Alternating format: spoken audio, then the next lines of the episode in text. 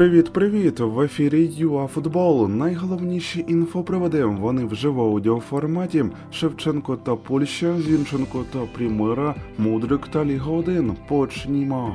Так, Андрій Миколаєвич таки може очолити кадром. Головним претендентом вважали Адама Навалку, проте той відмовився. Нібито тому й повернулися до варіанту із Шевченком.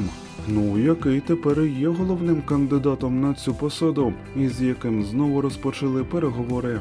Тим часом Сашко Зінченко хоче продовжити кар'єру за городян, навіть не зважаючи на увагу Бетіса, зеленобілі йдуть на третій позиції у прімері і раніше хотіли орендувати нашого гравця. Тим не менш, тим не менш, Сашко вважав за краще не виходити навіть на контакт. Він бажає продовжити контракт із городянами.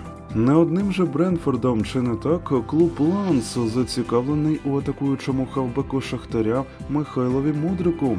Ну і також тоді зазначимо, що металіст хоче оформити перехід нападаючого Віторії з Бразилії Давіда. Харків'яни бажають викупити права за півтора мільйона. Здавалося, по травми це завжди сумно, але Карло Аншелотті повідомив про невелику травму голкіпера Меренхо Тібо Куртуа, тому цілком можливо, що ми побачимо у воротах Реалу в кубковому матчі проти Ельча Андрія Луніна. Тим не менш, до вихідних Тібо вже повинен бути здоровим. Там буде поєдинок проти Ельчем, але вже у примері. Ех, на жаль, Україна невдало розпочала євро з футзалу. Перший матч ми провели із господарями турніру Нідерландами. Вже на першій хвилині ми відкрили рахунок, проте потім, маючи ініціативу, Оран'є забили три, пропустили ще один та захистили свою перевагу.